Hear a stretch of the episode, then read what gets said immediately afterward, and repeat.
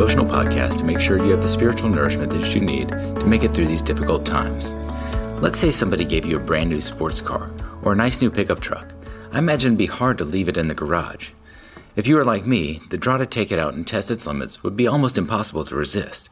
Yet as believers, we can neglect the Word of God, which has an undeniable power to change our lives.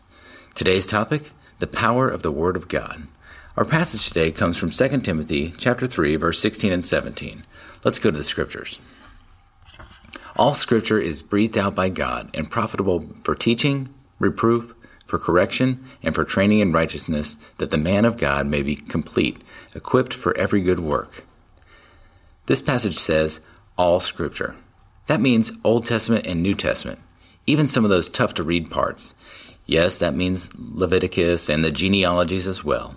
The Bible says in Romans 15:4, "For whatever was written in our former days was written for our instruction, that through the endurance and the encouragement of the Scriptures we might have hope."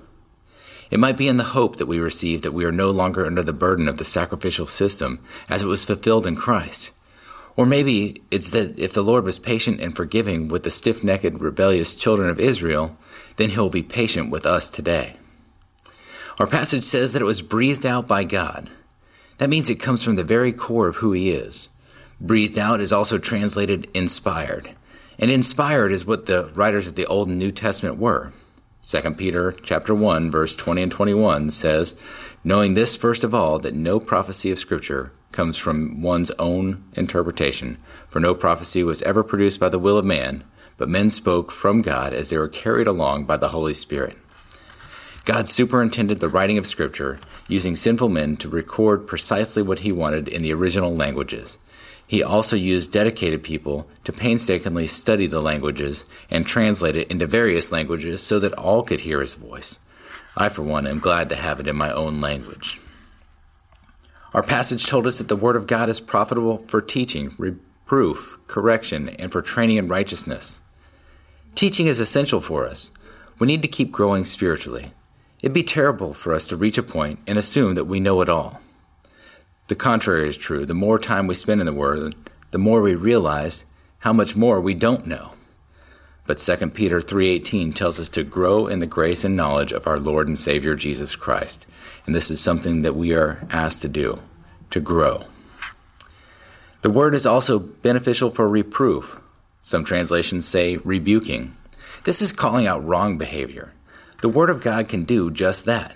Hebrews 4:12 says, "For the Word of God is living and active, sharper than any two-edged sword, piercing to the division of soul and spirit, of joints and marrow, discerning the thoughts and the intentions of our hearts." We might be able to fool others. We can even fool ourselves at times. But the Word of God cuts through it all and shows us the true condition of our hearts like a mirror, and only then will we respond to correction. We need correction to right our wrong behavior. Ultimately, this is found in Christ and His payment for sin on the cross. Unfortunately, we still sin and need correction. The Word of God does this gently, as a rough rock is smoothed by running water. Sometimes He uses other believers to deliver the Word of God. And when this happens, we need to not be offended and miss a chance for growth. When we are called to share Scripture, we need to do it, as 2 Timothy 4:2 says, to preach the Word, be ready in season and out of season, reprove, rebuke, and exhort with complete patience and teaching. This passage says, with complete patience. Remember, God's patient with you, and then we need to be able to extend that same patience to others. This is part of our training in righteousness, and this is how God keeps us on the right track. God's ultimate goal is conforming you to the image of Christ. It doesn't happen instantly. It's a day-by-day, step-by-step process as we walk with the Lord. 1 Timothy 4:8 says, "Physical training is of some value, but godliness has value for all things, for this life and the life to come." Just like physical exercise is a discipline we must develop, so we must also do the same with spiritual disciplines, allowing the Holy Spirit to bring out the life of Christ in us. Why do we do all this? Our Scripture passage today says, so that we may be complete. This does not mean that we'll ever reach perfection on this side of eternity. Rather, it carries with it the meaning of maturity, capability, and proficiency. This only happens with consistency in the Word over time. As we submit to his training plan through the Word, we can become equipped for every good work that he has for us. And remember, we don't do good works to earn our salvation, nor do we do good works to maintain our salvation. The sacrifice of Christ was enough. We do works because of our salvation. Ephesians 2:8 and 9 remind us that salvation is by grace alone, through faith alone, in no way by works. But Ephesians 2:10 tells us that God has good works prepared for us to do. Some of these will be willful choices that we have to make. Others we will inadvertently do as we yield to the Scripture and Holy Spirit and let Christ work through us. Let's pray. Heavenly Father, we praise you and thank you for your love and for your word. We know that we'd be lost in this world without it. Thank you for preserving it over the years and for those who work diligently to translate it into our own language. Lord, we ask now that you would teach us through your word and call us out when we're wrong. We also want to be led into the right behavior as you train us in righteousness.